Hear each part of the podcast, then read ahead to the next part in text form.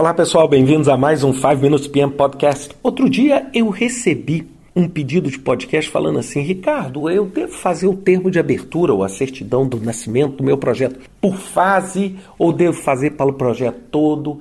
E aí eu falei assim: peraí, peraí, vamos parar um pouquinho e vamos entender por que a gente divide um projeto em fase.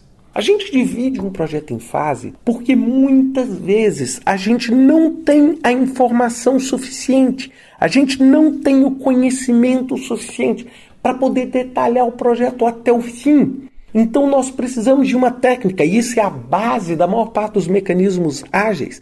Nós precisamos trabalhar com que com pedaços de trabalho menores. E nós fazemos o que a gente chama de planejamento em onda sucessiva, onde nós chegamos e falamos: olha, ao invés de eu olhar meu projeto em três anos, eu vou olhar os meus próximos seis meses. E eu vou dividir esse projeto em fases. Agora, o que é importante entender? Cada fase do seu projeto, ele é por si só um projeto. E se necessário, ele pode exigir um termo de abertura, uma especificação de escopo, um cronograma, etc. Normalmente.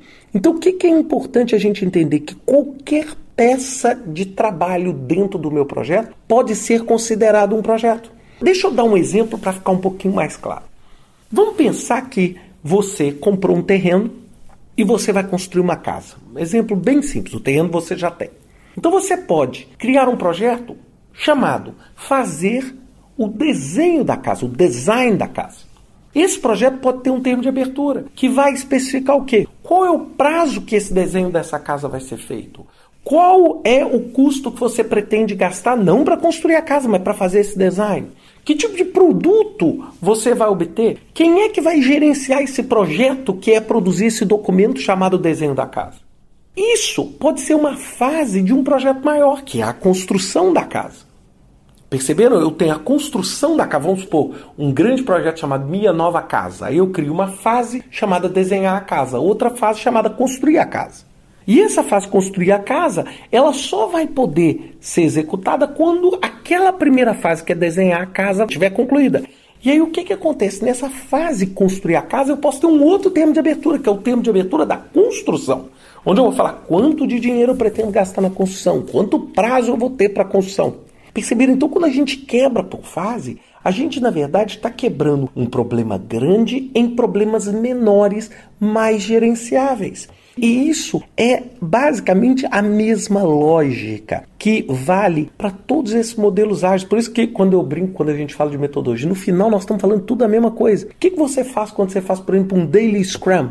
Você está pegando e está transformando o seu horizonte, o quê? Naquele horizonte de um dia. E naquele horizonte de um dia você tem mais controle. Quanto menor é o pedaço de tempo que você pretende olhar no seu horizonte, mais tranquilo, mais simples e mais estável vai ser o planejamento daquele trabalho.